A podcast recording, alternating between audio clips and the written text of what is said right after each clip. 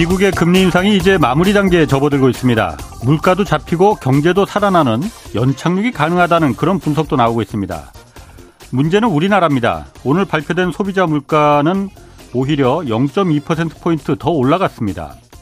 근데 앞으로가 더 문제입니다. 전기와 가스비 추가 인상이 예고돼 있고 지하철과 버스 요금도 오를 예정입니다. 아, 수출이 계속 줄어들면서 무역 수지는 10달째 지금 적자가 이어졌고 특히 지난 1월 적자 규모는 사상 최대치를 기록했습니다. 국제통화기금 IMF는 올해 전 세계 평균 성장률을 당초 예상했던 것보다 올려서 2.9%로 수정했습니다. 그런데 한국은 오히려 2.0%에서 1.7%로 낮춰 잡았습니다. 일본보다 이건 낮은 수치입니다. 그동안 저성장에 신음하던 일본보다 성장률이 낮아지는 건 1997년 97년 IMF 외환위기 이후 처음 있는 일입니다. 정부는 하반기엔 우리 경제도 좀 좋아질 것으로 낙관하고 있습니다. 경제정책 덕분이라기보다는 그저 중국 경기가 좀 살아나고 반도체 가격이 올라갈 것이란 막연한 기대에서 나온 전망입니다. 이제라도 경제정책에서 우리 정부가 실력을 보여줘야 할 때입니다. 네, 경제와 정의를 다잡는 홍반장, 저는 KBS 기자 홍사원입니다. 내일까지 청취자 여러분 위한 책 선물 이벤트 진행합니다. 김영익 서강대 교수가 쓴 새 책, 거대한 변화, 어, 매일 네 분씩 추첨해서 보내드리는데, 어, 경기 침체 대혼란 속에서 안전한 투자 방법은 무엇인지를 담은 책, 거대한 변화, 어, 책 받고 싶으면 짧은 문자 50원, 긴 문자 100원이 드는 샵 9730으로 문자 보내주시면 됩니다. 자, 홍사원의 경제쇼 출발하겠습니다. 유튜브 오늘도 함께 갑시다.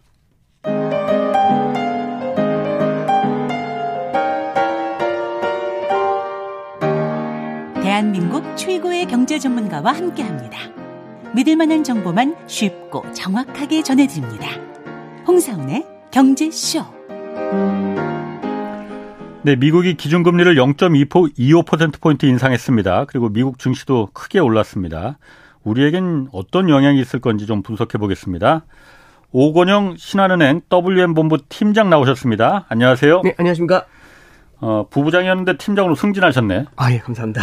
아, 축하드리고. 아, 감사합니다. 다 경제쇼 덕분이라는 거 아, 네. 알고 계시죠? 아, 열심히 하겠습니다. 어, 나중에 뭐 열심히도 하시지만은 나중에 밥 한번 사시시고. 아, 네, 알겠습니다. 자, 네. 미국의 중앙은행인 연방준비제도가 기준금리를 0.25%포인트, 뭐 네네. baby step이라고 하죠. 네. 어, 인상했어요. 네.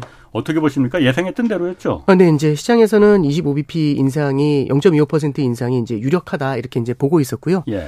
어, 사실은 한 두, 두세 달 전에는 한 0.5% 인상하는 거 아니냐 예. 이런 얘기가 있었는데 그럴 가능성이 많이 줄어들었던 게 예. 작년도 11월부터 이미 연준에서는요.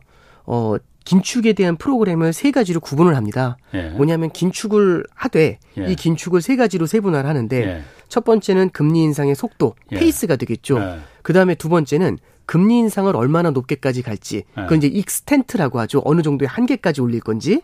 그래서 금리 인상의 높이. 그 다음에 세 번째는 높아진 상태에서 얼마나 이어갈 것인지 그 금리 인상의 기간 음, 요세 예. 가지로 딱 breakdown합니다. 어. 세 개를 구분한 다음에 예. 첫 번째 하나씩 낮추는 거죠. 그래서 어. 첫 번째는요. 금리 인상의 속도인 이 페이스는 확실히 조절해 줄게요라고 예. 얘기를 합니다. 예. 그래서 작년도 11월 달까지는 어. 0.75% 그래서 9월 작년도에 7월, 9월, 11월을 0.75%씩 금리 인상을 했고요. 그렇지, 예. 그런 다음에 12월부터는 0.5%로 음. 페이스를 조금 조절했고 아, 이번에는 예. 0.25%로 낮추면서 예. 페이스는 확실히 조절하는 모습을 보여줬고요. 예. 그런데 대신에 이제 뭘 열어놓은 거냐면 extent라는 말씀 드렸잖아요. 음, 음. 얼마나 높게 올릴까 이제 요 가능성을 열어놓은 겁니다. 예. 그래서 이제 뭐에 비유를 하냐면 이제 이런 얘기를 하더라고요. 아. 안개가 자욱한 곳에서 운전을 하는 느낌이라고 해요. 안개가 자욱한 곳에서 여기를 통과를 해야 되는데 예. 이때는 그럼 빨리 가야 될까 천천히 가야 될까 아, 그 얘기를 하는 거죠. 가야지. 근데 멈추진 않겠다는 얘기지만 아. 천천히는 가겠다는 얘기를 하는 거거든요. 아, 예. 그래서 최대한 아. 천천히 갈 수 있을 만큼 가자라고 예. 해서 0.25%로 페이스를 조절하자라고 얘기를 하죠. 예. 그래서 연준에서 이렇게 FOMC가 끝난 다음에 결과를 발표할 때 예. statement라고 해서 성명서가 나와요. 예. 그 성명서에 이제 작년에는 지난번에는 이 pace라는 표현이 나왔다가 이제는 이 pace라는 표현이 extent라는 표현으로 바뀌었습니다. 그러니까 뭐냐면 이제 음. 속도는 크게 의미가 없다. 음. 그리고 이제 요걸 갖다 이제 우리는 얼마나 높게 올릴 것인가로 그렇게 바꾸어 나가겠다라고 얘기하는 거죠. 어. 그래서 이제 시장에서는 어느 정도 이 부분은 예상을 했기 때문에 예. 이번에 이제 0.25%를 인상할 것이다. 요건 예상을 하고 있었고요. 예. 다만 시장이 워낙에 빠르게 이걸 이해하고 있지 않습니까? 예. 0.25% 인상에 대해서는 다들 예상을 했지만 음. 요거를 몇 번이나 인상할까? 얼마나 높게 인상할까? 요게 굉장히 큰 관건이었던 겁니다. 예. 그래서 요번에 이제 올리면은 4.5에서 4.75%가 된 거거든요, 요번에. 예, 예. 한번 더 올리면 끝단이 방금 전에 말씀드린 것처럼 밴드로 음. 된 건데 4.5에서 4.75라고 하지만 음. 복잡하니까 앞에는 떼버리고 4.75까지 올렸다고 해볼게요. 그럼 한 번 더 올리면 5.0이 되거든요. 네. 그 다음 한 번 더 올리면 5.25가 됩니다. 예. 시장에서는 넌지시 5.0에서 끝내주면 어때? 이제 이런 생각을 했던 거죠. 한 번만 앞으로 더 올린다? 그렇죠. 한 번만 더. 예, 그렇죠. 3월에 한 번만 더 올리고 이제 예. 그만하시지. 이제 이런 기대를 했던 겁니다. 예. 그래서 이제 관건 중에 하나가 뭐냐면 금리 인상을 얼마나 이어갈 건지 해가지고 예. 인크리즈라는 게 인상이란 뜻이에요. 예. 근데 우리가 잘 아는 것처럼 영어에 S자가 붙은 복수지 않습니까? 예. 인크리지즈 하면 이제 이게 어. 복수가 인상들. 되니까 인상들 이렇게 되잖아요. 예. 그래서 인크리지즈 대신에 인크리즈 요게 나오든지 아니면 그 아. 표현이 사라지든지 요런 얘기를 많이 기대했는데 아직은 예, 아직 복수로 나왔습니다. 복수로 나 인크리지즈로 예, 예, 아직도 아. 이렇게 제 발음이 안 예. 좋아서 그런데 이제 그렇게 나오니까 아. 시장에서 아, 뭐야 그러면은 두 번은 더 올리겠네. 이제 이런 얘기를 한 거고. 예.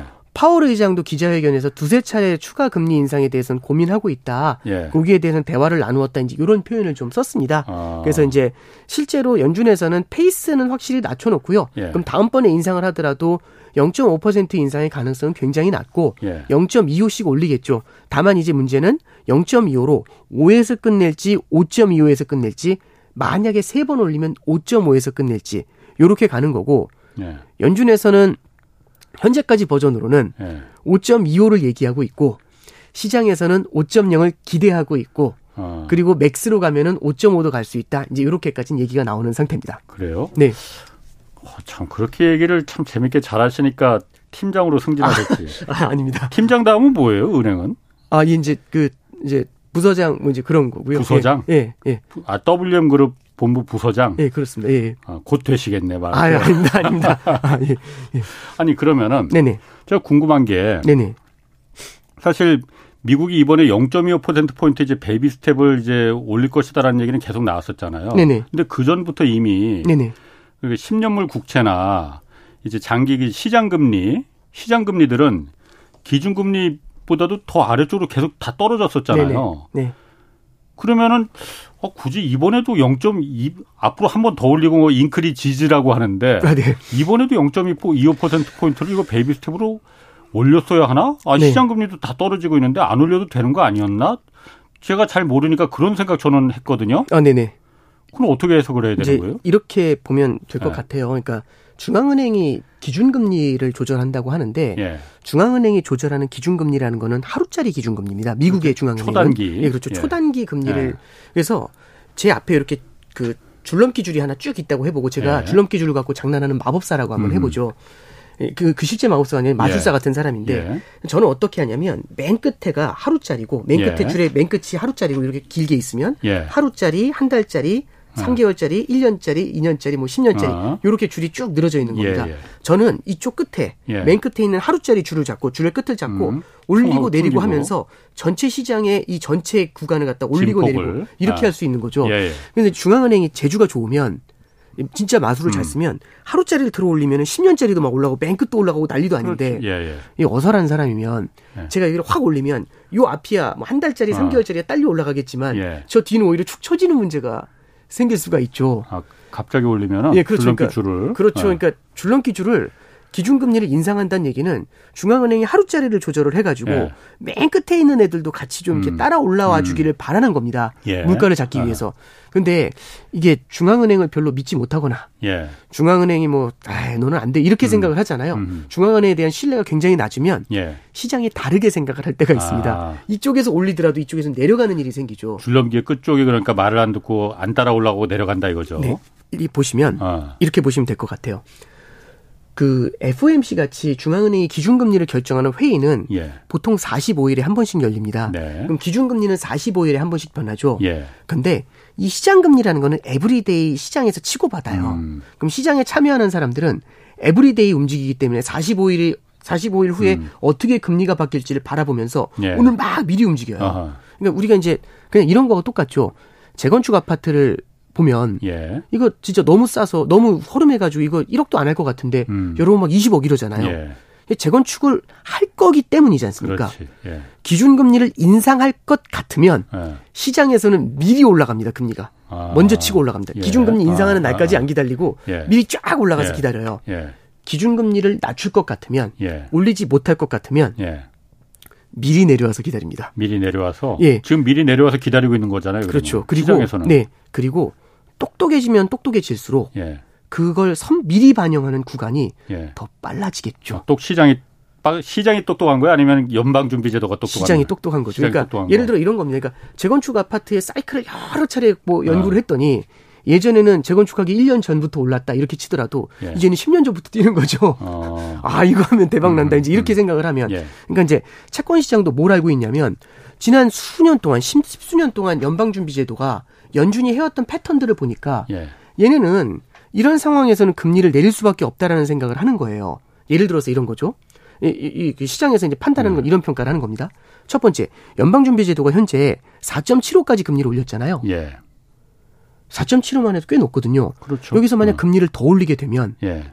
경기가 무너질 수 있지 않습니까? 예. 네. 경기가 무너지면 금리를 내릴 거잖아요. 그렇죠. 그게 언제가 될지 모르겠지만 어. 그럼 적어도 2년 후나 10년 후 정도면은 예. 금리가 내려가고 있겠죠. 음. 그죠? 예. 그러면 첫 번째 이겁니다. 연방준비 제도가 금리를 올리면 예. 결국에는 경기 침체를 부르면서 자 중장기적으로 금리를 낮춰버릴 수밖에 없을 것 같아요. 예. 그죠? 어. 그러면 일단은 금리를 갖다 올린다고 하면 중장기적으로는 금리가 내려갈 것 같아요. 이게 1번. 자, 두 번째, 금리를 안 올리면 그럼 금리가 내려가겠죠. 더 내려가겠죠. 그렇죠. 예. 그러면 금리를 올리든 안 올리든 예. 중장기 금리는 내려가는 겁니다. 아. 아. 그럼 제가 채권 시장에 있는 사람이면 예. 중장기 채권은 꽃놀이 패죠. 금리를 올려도 내려갈 거고 음. 가만 놔둬도 내려갈 거잖아요. 채권 가격은 더 올라가는 거니까. 그렇죠. 금리는 어. 내려갈 수밖에 없다라는 생각이 들면 예. 올리면 잠깐 고생하다 내려갈 거고 예. 안 올리면 지금 바로 박수치면서 내려갈 거고 음. 그런 생각이 딱 들잖아요. 예. 그러면 연방준비제도를 약간은 뭐라고 할까요? 우습게 볼 수 있죠. 아, 어. 압박을 한다는 어. 표현도 될 수 있겠는데 예. 약간은 무시를 할 수가 있죠. 그래서 어. 우리가 너희, 더 똑똑하다. 예, 예, 너희들은 그렇게 갈 수가 없어. 그러면서 예. 시장이 연준의 정책에 대해서 예. 냉소를 하는 겁니다. 어, 올려 올리고 싶으면 올려. 다만 너는 중, 중 어, 조금 지나면 내릴 아. 수밖에 없을 걸. 이런 얘기를 하는 거죠. 왜냐하면 연준이 가지고 있는 목표는 경기라는 것도 같이 목표로 갖고 있기 때문에 그렇죠. 예. 그러다 보니까 이제는 어느 정도는 고점에 와 있고 더 올릴 룸도 별로 없다. 예. 그죠? 그리고 더 올렸다가는 무리수를 두는 거기 때문에 경기를 무너뜨리고 그러면 빠르게 금리 인하로 전환할 수밖에 없다. 요게 1번. 그리고 지금 무서워서 안 올리면은 어차피 내려갈 수밖에 없는데 올리든 안 올리든 금리는 내려갈 거다. 이 생각이 들면 채권 시장에 있는 플레이어들은 금리가 내려갈 거라는데 다들 배팅을 하게 되는 거죠.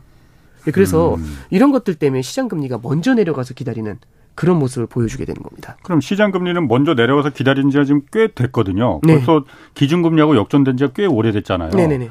그런데 지금 다 이번 달에 오늘 올린 것 뿐만이 아니고 네네. 다음 달에도 올리고 인크리지즈라고 했으니까 그 다음 달에도 또 올릴 가능성이 있다는 거잖아요. 네네. 연준이 연방 미국의 중앙은행이 이걸 모르지도 않을 거잖아요. 네네. 시장 금리는 이미 벌써부터 내려가서 기다리고 있다는 걸. 네.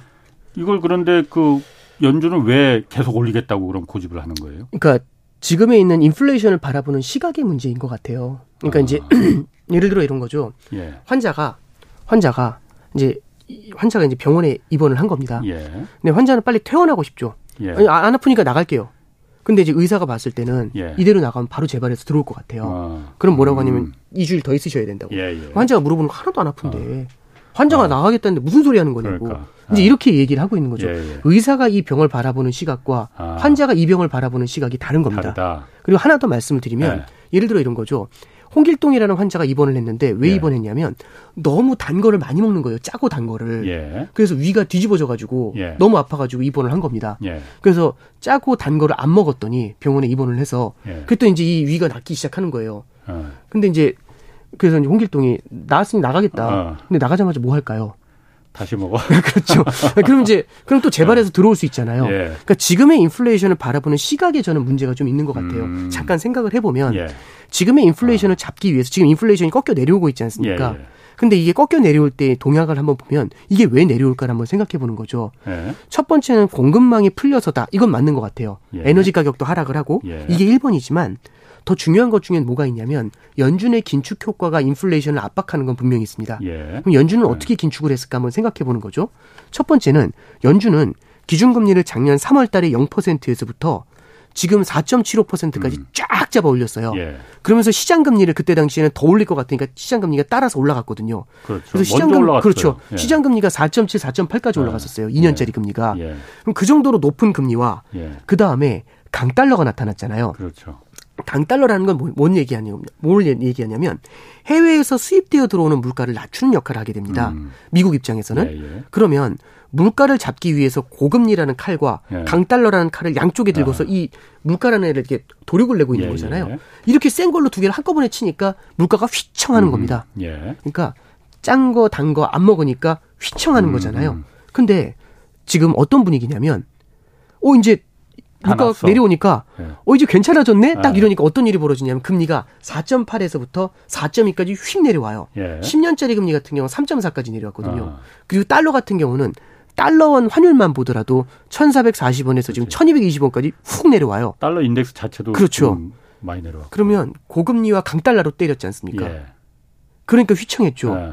근데 이쪽에서는 갑자기 이제 휘청하니까 오케이 한 다음에 저금리하고 약달러가 되는 거잖아요. 예. 그러면은 다시 달고 달, 달고 어. 짠걸 또 먹는 거 먹는 것일 수도 있지 않습니까? 그러면 인플레이션이 내려오는 게 주춤해지거나 음. 되려 꼬리를 말고 올라갈 수도 있겠죠. 예. 그러니까 저, 저는 좀 이제 연준이 바라보는 시각은 이거하고 똑같은 것 같아요. 한 학생이 있습니다. 홍길동이라는 학생이 굉장히 고통스럽게 공부를 해요. 예. 근데 이제 뭐라고 약속을 한 거냐면 연초에 어. 시험 점수가 0점인데 90점이 돼야지 이제 학교를 갈 수 있는 거예요. 예. 이제 1년 남은 겁니다. 근데 이제 홍길동이라는 학생이 어떻게 약속을 하냐면 매일매일 새벽 3시에 잘 거다. 네. 6시에 일어나서 그래서 3시간만 자고 공부할 거다. 밥도 30분 안에 먹겠다. 뭐 이렇게 얘기 약속한 거죠. 예. 그리고 전 절대 놀지 않는다. 무조건 공부다. 예. 이렇게 해가지고 6개월 동안 열심히 공부한 거예요. 그랬더니 점수가 올라가지. 빵점에서 60점이 된 겁니다. 예. 그러면 딱 계산해 보니까 6개월 동안 60점이 올랐잖아요. 음.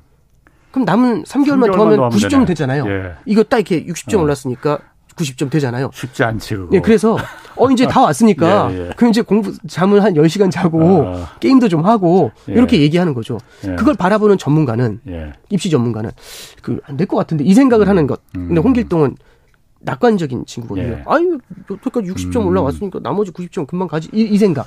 이게 아. 시장하고 연준에 네. 동상이몽이라는 생각이 좀 들어요. 의사와 환자가 음. 같은 병을 바라보는 관점. 네. 학생과 입시 전문가가 아, 학생과 선생님이 이 입시에 대한 점수를 음. 바라보는 관점.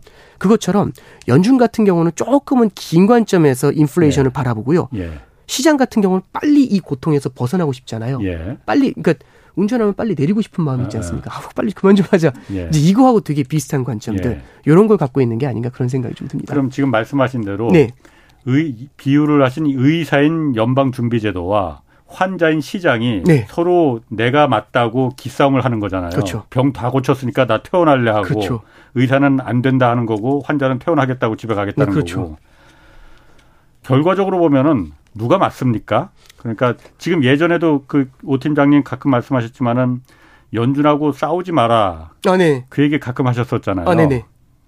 네. 그러면 연준의 결과적으로 이 싸움의 기싸움이 나중에 결과적으로 예, 예견해 보면은 어, 환자가 이길 가능성이 높습니까? 의사가 이길 가능성이 높습니까? 그러니까 이게 결국에는 그 인플레이션이라는 게 과연 어떻게 될 것인가의 문제인 것 같아요. 예.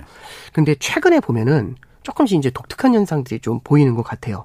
첫 번째는 앞서 시작하실 때 말씀하셨던 네. 것 중에 우리나라의 소비자 물가 지수가 꼬리를 말고 올라갔다는 말씀을 해주셨잖아요. 지금 세 달째 내려가는 추세도 네. 다시 올라가기 시작했어요. 예, 이제 그게 꼬리를 네. 말고 올라간 게 이제 우리나라 같은 경우는 특수한 경우일 수 있어요. 왜냐하면 공공요금의 인상이 굉장히 강했고 예. 명절을 앞두고 이상 한파 때문에 예. 농산물 가격이 올라간 게 좀 있어요. 예. 그래서 이런 면들이 반영이 됐다라고 예. 생각할 수 있습니다.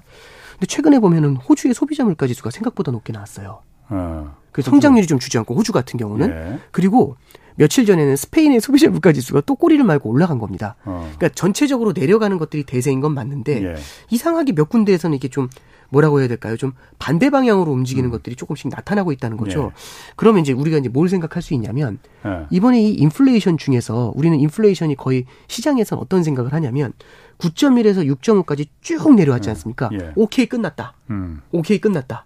0에서 60점 올라가는 거 보면은 이 기세로 음. 가면 얼마든지 3개월 안에 90점 간다 이거고. 예. 그렇죠? 어. 그래서 이제 9점이라서 6.5 됐으니까 어. 이 기세로 가면 올해 말 내년 초면 2% 간다 이제 이 생각인 거죠. 어. 그러면 예.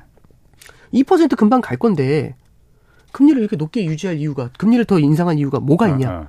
그럼 오히려 성장 부양을 하기 위해서 금리를 내려주면 되겠네. 예. 이제 이런 기대를 어. 사실은 이제 반대편에서 어. 하게 만들어주는 거거든요. 시장에서는 그렇게 생각하고 예, 그렇죠. 있지. 기대하고 있지. 그렇죠. 압박하고 근데, 있지. 네. 예. 근데 이제 방금 말씀드린 것처럼 공공요금의 인상이라는 말씀 드렸던 게 예. 있고 예.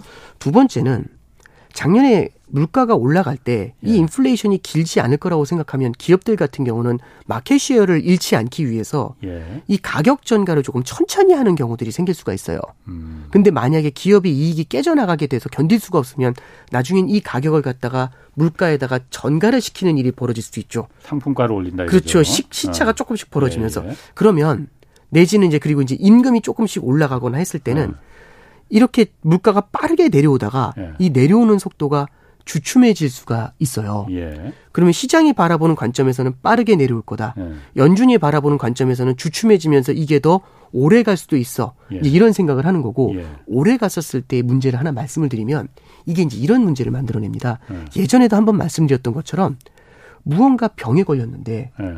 이 병이 2년 3년 가버리면 고질병이 되거든요. 그렇죠. 그게 제일 무서운 그렇죠. 거죠. 연준이 바라보는 것 중에서 장기적인 관점에서 본다고 하잖아요. 예.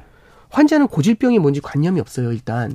근데 연준 같은 경우는 고질병이 되면 환자가 얼마나 고생하는지 알고 있거든요. 예. 수많은 환자들을 봤기 때문에 예. 70년대에도 봤거든요. 예. 그래서 고질병이 언제 몇 얼마나 걸려야 고질병이 될지는 모르지만 21년도 3월부터 물가가 문제였어요. uh-huh. 지금이 22, 23년도 2월이지 않습니까? 예.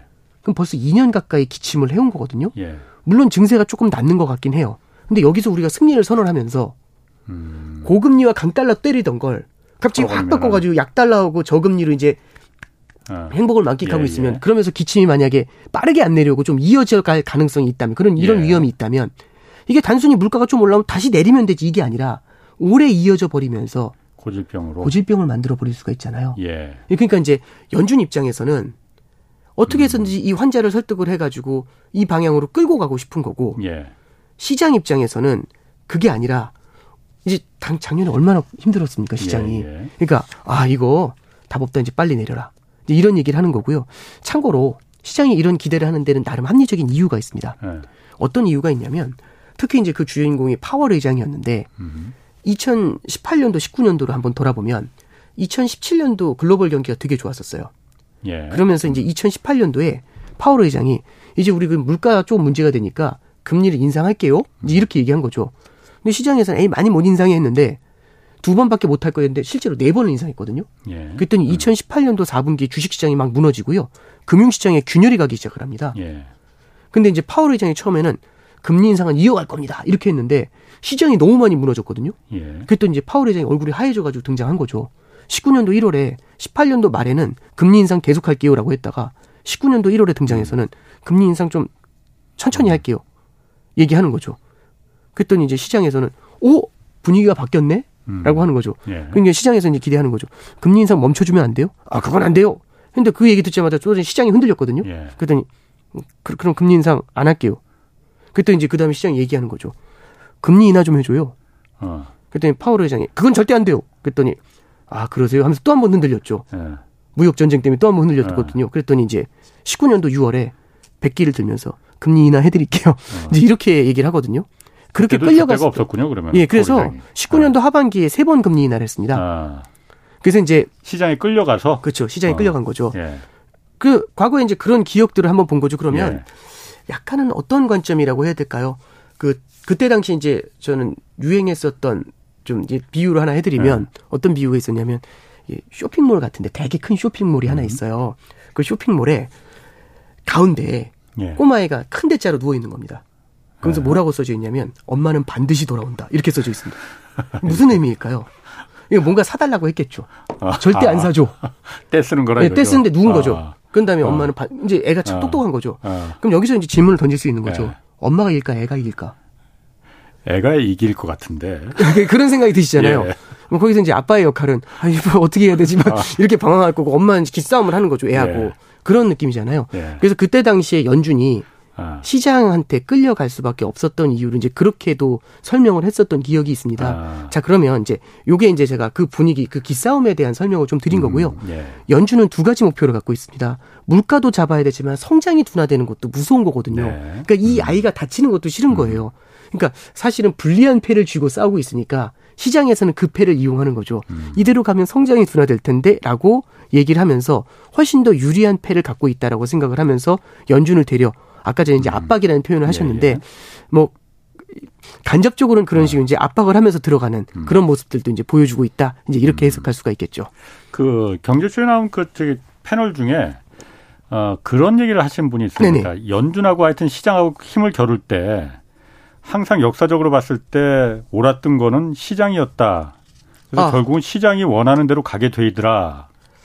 라고 얘기를 하시는 뭐 누구라고 제가 얘기하지는 않겠습니다. 그런데 아, 어, 저그 그 그런 얘기가 어떻습니까? 그 부분에 대해서는 그래서 결국은 금리 인하로 돌았을 거다 하반기에. 아, 네, 뭐 아. 그, 그, 그럴 수 있죠. 이제 네. 그 저도 조금 당황스럽긴 합니다만 왜냐하면 이제 어. 보나마나 저보다 훨씬 더 전문가실 테니까 제가 말씀이 조심스러운데 나이는 더 많습니다 그분이 아, 네, 훨씬 더 전문가시겠죠. 근데 예. 제가 이제 좀 조심스럽게 좀 말씀드리고 예, 싶은 예. 부분은 이제 이런 건 있습니다. 어. 그러니까 시계열을 어느 정도로 바라보느냐 하고 어. 이게 어느 국면에 있느냐는 조금 다른 것 같아요. 아, 예. 그러니까 예를 들어서 연준이 성장에 대해서 굉장히 크게 신경을 쓰면서 물가가 올라올 때는 음. 물가만 바라보면서 금리 인상을 할 수가 없고 예. 성장도 같이 봐줘야 되거든요. 아하, 예. 그러니까 18년도 19년처럼 시장에 끌려갈 수밖에 없었던 건데 예. 그때는 전체적으로 시장에 가해지는 압력이 저성장 저물가 디플레이션이라는 두려움이 굉장히 컸던 것 같아요. 예. 그래서 이제 그때는 사실은 18년 19년뿐만 아니라 예. 금융위기 때도 그랬고요. 예. 유럽 재정위기 때도 그랬고 중국이 무너질 때도 그랬고 시장이 흔들릴 때마다 돈을 줬어요. 아하. 시장이 흔들리면 돈을 주고 시장이 아하. 흔들리면 돈을 주고 하니까 시장은 안 거죠. 내려오면 돈을 준다. 내 말을 다 따르는구만. 네, 그렇죠. 쇼핑몰에 들어놓으면 되네. 네. 그러니까 어. 이게 일종의 buy the dip이라는 얘기거든요. buy the 예. dip이 뭐냐면 밀리면 사라. 아하. 주가가 밀리면 사라. 예. 채권 가격이 밀리면 사라. 예. 그러니까 무조건 사면 이기고 예. 이런 것들이 그냥 갖고 있으면 돼요라는 이제 일종의 시장에 대한 자신감. 그럼 이 예. 시장이 굉장히 사기가 많이 올라 있을 아. 거지 않습니까? 근데 이제 내려오는 거죠. 예. 근데 거의 다 내려온 것 같아요. 그럼 이제 밀려 나가는 거지 않습니까? 음. 그래서 금융위기 이후에 디플레이션 압력이 클 때는요. 예. 밀리면 살아라는 로직이 항상 맞아왔어요. 음. 그리고 이게 이번에도 맞을 것이다라고 생각하는 예. 거죠. 그러면 예. 이게 뭐하고 똑같냐면 2, 4, 6, 8 다음에 뭐가 나올까 물어보는 거죠. 당연히 10이죠. 10이지. 2씩 예. 늘어나니까. 예. 근데 이게 긴 관점에서 보니까 예. 얘기가 좀 다를 수가 있다는 겁니다. 알고 보니까 이 2, 4, 6, 8이라는 게 그 위에 있는 그 큰 식에서 2, 4, 6, 8, 2, 4, 6, 8, 2, 4, 6, 8 이렇게 돈 거예요. 그럼 네. 2468 다음에 10이 아니라 2가 나올 수가 있죠.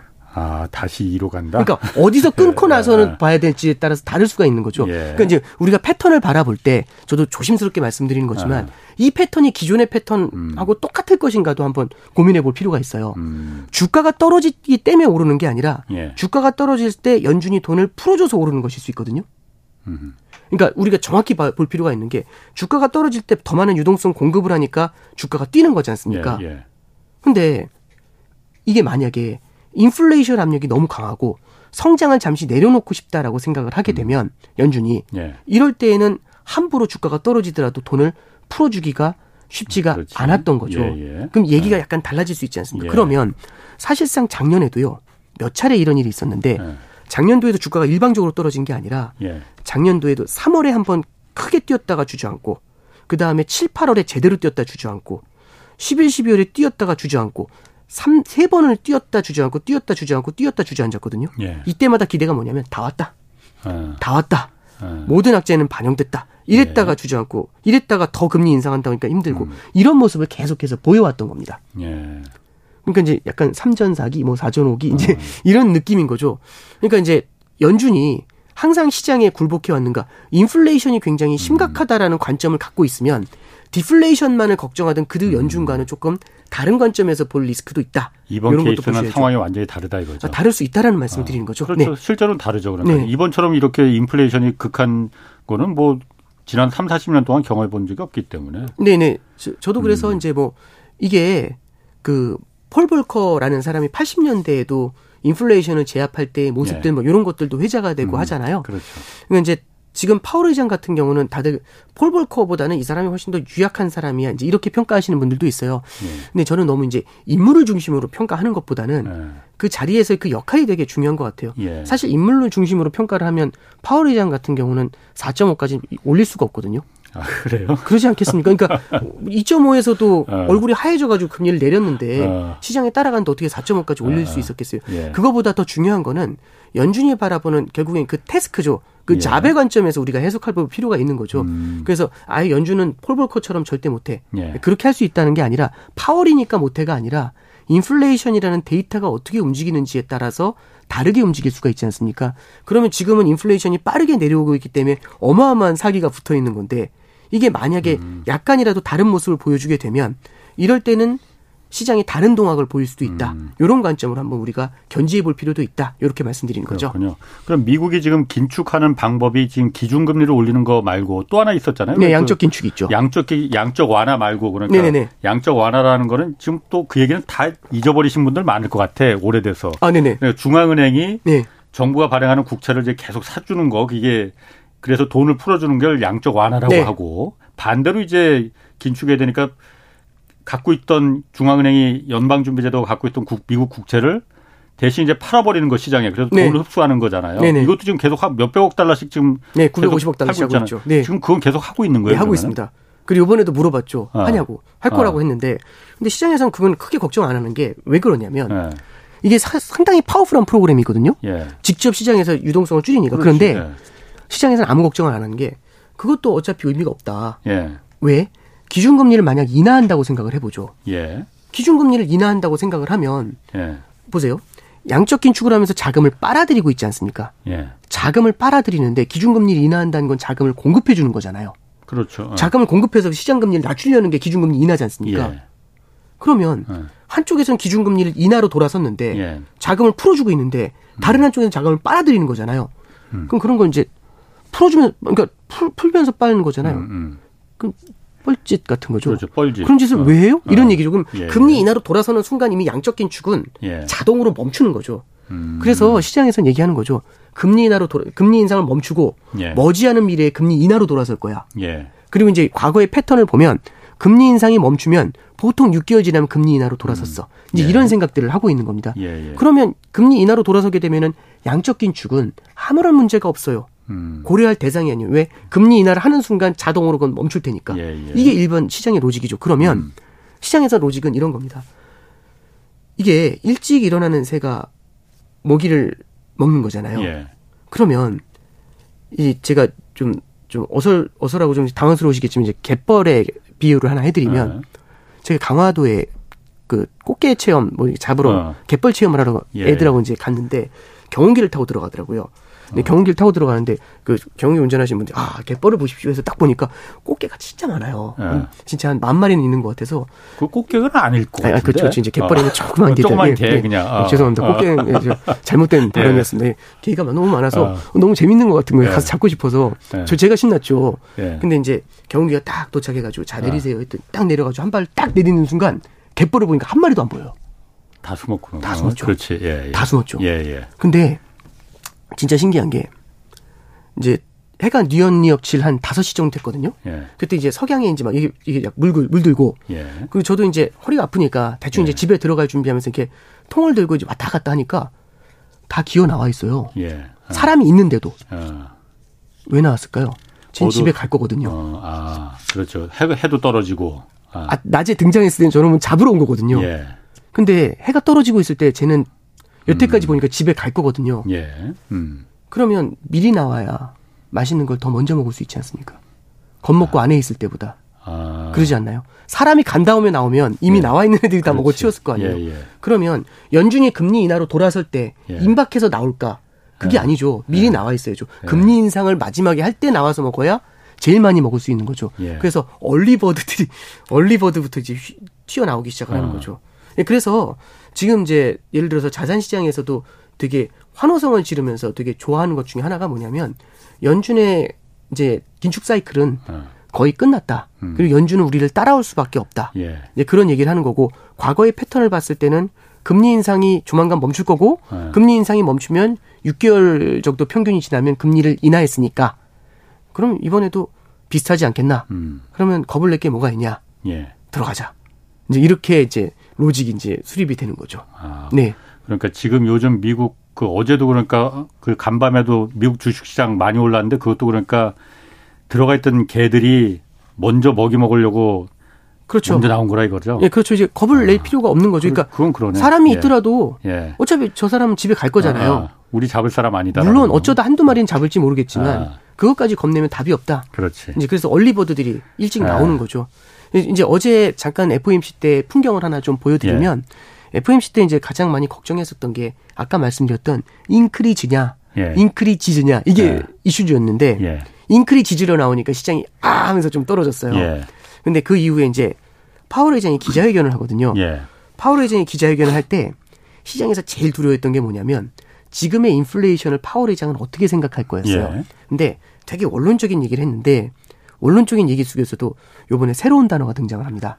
어떤 단어가 등장하냐면 디스인플레이션이라는 음, 말이 등장해요. 디스 그 열, 15번인가 뭐 네. 말했다는데. 네, 그 되게 예. 중요한 표현입니다. 예. 디스인플레이션은 뭐냐면 물가가 오르지도 않고 떨어지지도 않는 그러니까 인플레이션이 억제돼 있는 상황이란 얘기죠. 아. 그래서 인플레이션이 억제돼 있는 상황이 됐다라고 코멘트를 하고 있거든요. 예. 그랬더니 이제 어, 연준도 인식하고 있네. 물가가 어느 정도 안정이 됐다고. 그래서 예. 디스인플레이션의 초입입니다라고 얘기를 하니까 예. 거기에 시장이 디스인플레이션 음. 얘기할 때마다 막 환호성을 질러요. 근데 이제 증시가 예, 반응했다. 그렇죠. 그게 되게 예. 큰것 중에 하나고요. 예. 이제 인플레이션에 대해서 연준이 어느 정도 인식을 할까? 예. 그러니까 뭐 경계감을 가지면서 아직은 방, 방심할 때가 아니다. 이제 이런 건 들을 필요가 없는 거고요. 예. 이제 디스인플레이션이라는 단어가 등장했다는데 굉장히 큰 비중을 둔 겁니다. 예. 또 하나는 이제 뭘 본 거냐면 연준에서 이제 연준 위원들이 이런 얘기를 좀 했어요. 뭐냐면 이게 좀 최근에 연준이 금리 인상의 속도 조절을 하니까 예. 이 속도 조절을 피벗이라는 표현을 쓰죠. 방향 전환. 그렇죠. 예. 방향 전환을 하는 음. 걸로 시장이 잘못 이해를 하고 예. 자산 시장을 들어 올리면서 예. 금리를 잡아 내리면서 달러를 약세로 만들면서 예. 되려 우리의 물가 당성 목표를 어렵게 만들 우려가 있다. 이제 이런 표현을 써요. 음. 이게 무슨 얘기인지 잠깐 들려드리면 만약에 자산 가격이 오를 것 같잖아요. 예. 그럼 소득이 늘어날 거지 않습니까? 그럼 자신 있게 소비를 늘겠지 하게 쓰겠지. 예. 그러지 않을까요? 예, 그러면 아. 자산 가격이 여기서 만약에 진짜 막 급등을 하는 모습이 계속 보인다. 그러면 뭐 그리고 더 자산 가격이 더 오를 것 같다. 예. 금리를 더 내릴 테니까. 예. 그러면 소비가 더 탄탄하게 늘어날 수가 있죠. 그렇겠죠? 그럼 아. 지금의 물가를 받아들이는 겁니다, 시장이. 음, 아 지금 이미 이렇게 그렇죠. 6%까지가 있는 거죠. 더 예. 내려가지 않 예, 그렇죠. 2%까지 내려야 되는데. 근데 이제 내려가려다가 소비가 아. 탄탄하게 받쳐주면 다시 아. 고개를 들어버릴 수가 있잖아요. 예, 예. 그래서 하나 다시 말씀을 드리면 음. 0점에서 60점까지 학생이 점수를 끌어올린 요인은 음. 하루 3시간 자서입니다. 예. 21시간을 공부했기 때문에 오른 거예요. 예. 그러면 21시간씩 더 공부를 하면 90점을 갈 수 있겠죠. 예. 근데 이제 11시간만 하겠답니다. 그럼 음. 90점을 갈 수 있을까? 이 퀘스천 마크가 생기는 거죠. 그러니까 음. 고금리와 강달러로 때렸을 때 휘청하게 만들었잖아요. 예. 근데 이게 어느 정도는 약화된 고금리와 약화된 강달러로 과연 그 목표를 달성할 수 있을까? 반대편에서 만약 자산 가격이 뛰면서 만약에 인플레이션 기대를 다시 끌어올리게 되면 어떤 문제가 벌어질까? 이런 것들을 좀 우리가 조금은 좀 고민해서 바라볼 필요가 있다. 음. 이런 말씀 좀 드릴 수 있을 것 같습니다.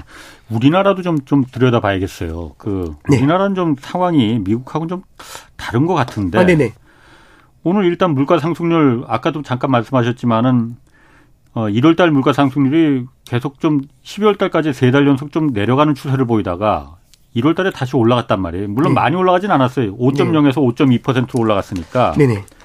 근데 그것뿐만이 아니 그 아까 말씀하신 대로 에너지 가격이나 네. 뭐 곡물 가격이 좀 올랐던 것도 영향이 있겠지만은 그거 제외한 거 이제 근원 물가라고 하잖아요. 네네네. 근원 물가도 14년 만에 지금 최고치로 올랐단 말이에요. 네. 그러니까 근본적인 물가가 지금 다시 오르기 시작한 거 아닌가? 아까 뭐 뉴질랜드 아 어디라고 했더라? 아니, 호주, 스페인하고 예, 호주, 호주. 예, 예. 어, 거기도 오르기 시작했다는데 네. 이게 미국은 지금 내려가고 있, 내려가는 추세가 지금 계속 되고 있는 거잖아요. 네네. 그래서 시장 금리도 그걸 반영해서 지금 계속 내려가고 있는 거예요. 네네네. 우리는 왜 반대로 이렇게 올라? 그러니까 이제 걸까? 이게 네. 국가마다 정책도 조금씩은 차이가 있는 것 같아요. 예. 그러니까 작년에 이제 한전이 적자가 심했다라는 얘기들을 좀 하고 있지 않습니까? 예, 예. 그래서 사실 보면은 미국이 9.1까지 올라가고 예. 유럽이 10%를 넘어가고 할때 예. 우리나라 소비자 물가 지수가 6% 정도에서는 방어가 됐거든요. 예, 그 중에 하나가 에너지 가격이 그렇게 올랐음에도 불구하고 음. 전기요금, 가스요금 이런 것들을 이제 막았기 때문에 예, 그렇죠. 어느 정도는 어. 좀 막아놓고 있었던 게 있죠. 그러니까 뭐냐면 그 순간에 끌어올리는 게 아니라 예. 시차를 두고 조금씩 조금씩 어. scattering이라고 하나 이게 뿌리는 거죠. 분산시켜서. 예, 그러니까 이제 예. 그게 뒤늦게 반영이 되면서 내려오는 속도를 음. 조절한 부분들이 분명히 있겠죠. 예. 그래서 지금이야 이렇게 이렇게 음. 물가가 좀 다시 방향을 튼 것처럼 보이지만 예. 이런 것들도 만약에 시간을 두고 보면 네. 다른 나라 인플레이션이 완화된다면 그 추세를 따라갈 수 있을 거야. 이런 기대는 마찬가지로 적용이 음. 되는 것 같고요. 음. 약간 국가마다 가지고 있는 특수성은 좀 있는 것 같아요. 예. 그리고 이제 하나 더 말씀을 드리면 우리나라 이제 무역 적자 뭐 이런 말씀들도 이제 나올 수가 있는데 그렇지. 여기에 대해서도 물론 막연한 낙관론이라고 생각하실 수도 있겠지만 예. 일단 우리나라 무역 적자 중에는 반도체라는 게 있고요. 예. 반도체는 시크리컬이라고 해가지고 이게 전형적인 경기 민감입니다. 그래서 음. 이게 올랐다 떨어졌다 이 사이클이 예. 되게 커요. 예. 근데 이게 또 이 다운 사이클에 있는 거죠. 안 좋을 때. 음. 근데 또 이게 또 좋아지면은 실물 경기가 그래도 뭐 금리도 낮아지고 예. 실물 경기 개선된다라고 하고 소비 늘어나고 하면 또 언제든지 또 올라갈 수가 있지 않습니까? 예. 그리고 또 하나는 대중 무역 적자가 대중 수출이 되게 안 좋았어요. 아. 근데 중국이 지금 이제 리오프닝을 하고 있다라고 하지 않습니까? 예. 그러면 여기에 대한 기대감들도 좀 풀릴 수가 있죠. 그래서 시장은 지금을 바라보는 게 아니라 지금은 나쁘지만 음. 좋아질 수 있어요라는 그런 기대를 갖다가 갖고 있는 거죠. 예. 그래서 어, 우리나라에 대해서 이제 바라볼 때 굉장히 이제 우려가 될 만한 음. 부분들 무역 적자가 늘어나는 건 좋은 시그널은 결코 아닙니다. 당연히 그렇죠. 예, 그런데 이제 아. 말씀드렸던 것처럼 경기가 만약에 개선이 되고 예. 그렇죠. 대외 경기도 개선이 되고 말씀해 주셨던 것처럼 그 중국 같은 경우도 리오프닝으로 전환이 음. 된다면 지금보다는 조금씩 좀 개선되지 않겠어?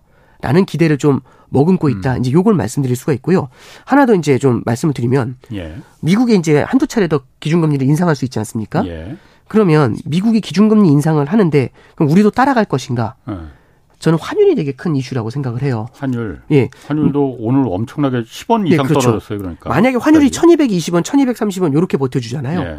그러면 작년에도 예. 우리나라가 기준금리를 따라 인상한 이유가 뭐냐면 미국이 금리를 올리는데 우리가 금리를 못 올려요. 음. 그럼 이 금리 차가 벌어지지 않습니까? 그렇죠. 예. 그럼 달러에 대한 수요가 높아지거든요. 예. 달러에 대한 수요가 높아지면 달러 환율이 뜁니다. 예, 예. 그럼 우리나라로 수입 물가가 오르니까 그렇죠. 국내 물가 상승 압력이 높아지기 때문에 음. 기준금리를 올리는 거예요. 예, 예. 그러니까 우리가 기준금리 인상을 하는 가장 큰 근저에는 환율이 뛰었기 때문에 인상하는 거거든요. 수입 물가가 높아지니까 그렇죠. 전체적인 물가 상승을 높여버리니까 인플레를 높여니까. 네, 근데 지금 참 재미있는 동학이 어. 지금 환율이 작년 3월 수준으로 돌아왔습니다. 어. 작년 3월이면 예. 연준이 기준금리 인상을 하기 전입니다. 그렇죠, 그렇지. 어. 그러면 운 좋게도 만약에 환율이 예. 1,220원 이렇게 딱 버텨주잖아요. 예. 그럼 수입 물가 상승 압력이 적죠. 예. 그리고 유가도 만약에 지금처럼 안정적인 어. 수준을 유지해 준다면 예. 그럼 사실상 국내 물가 상승 압력은 크지 않을 수 음. 있잖아요. 예, 예. 예. 그렇게 따진다면 우리가 물가에 대한 두려움을 조금은 낮추고 예. 국내의 성장이라든지 음. 금융 시스템의 안정에 포커스를 조금은 더둘 수가 있겠죠. 금리를 낮출 여유가 생긴다 이 말이에요. 하는 총재께서 예. 코멘트 하시는 걸 보면 예. 작년에는 인플레이션을 잡는 데 포커스를 맞추겠다는 아. 코멘트에서 올해는 인플레이션도 보지만 예. 인플레이션과 함께 국내의 성장과 금융 시스템의 안정도 같이 음. 균형을 맞춰서 볼게요라는 코멘트를 하시거든요. 음. 요 얘기가 환율이 안정돼 있는 상태에서는 어느 정도는 리즈너블한 얘기가 될 수가 있어요. 음. 그러면 미국이 금리를 빠르게 올리더라도 만약에 환율이 이렇게 안정적으로 유지가 된다면 우리나라 같은 경우는 기준금리 인상을 많아야 한 차례 정도에서 끝낼 수가 있는 거죠. 음. 네. 성장이 더 우선시 돼야 된다. 지금 네, 그렇죠. 물가보다는 그렇죠. 지금은 네. 이제 그런데 네네.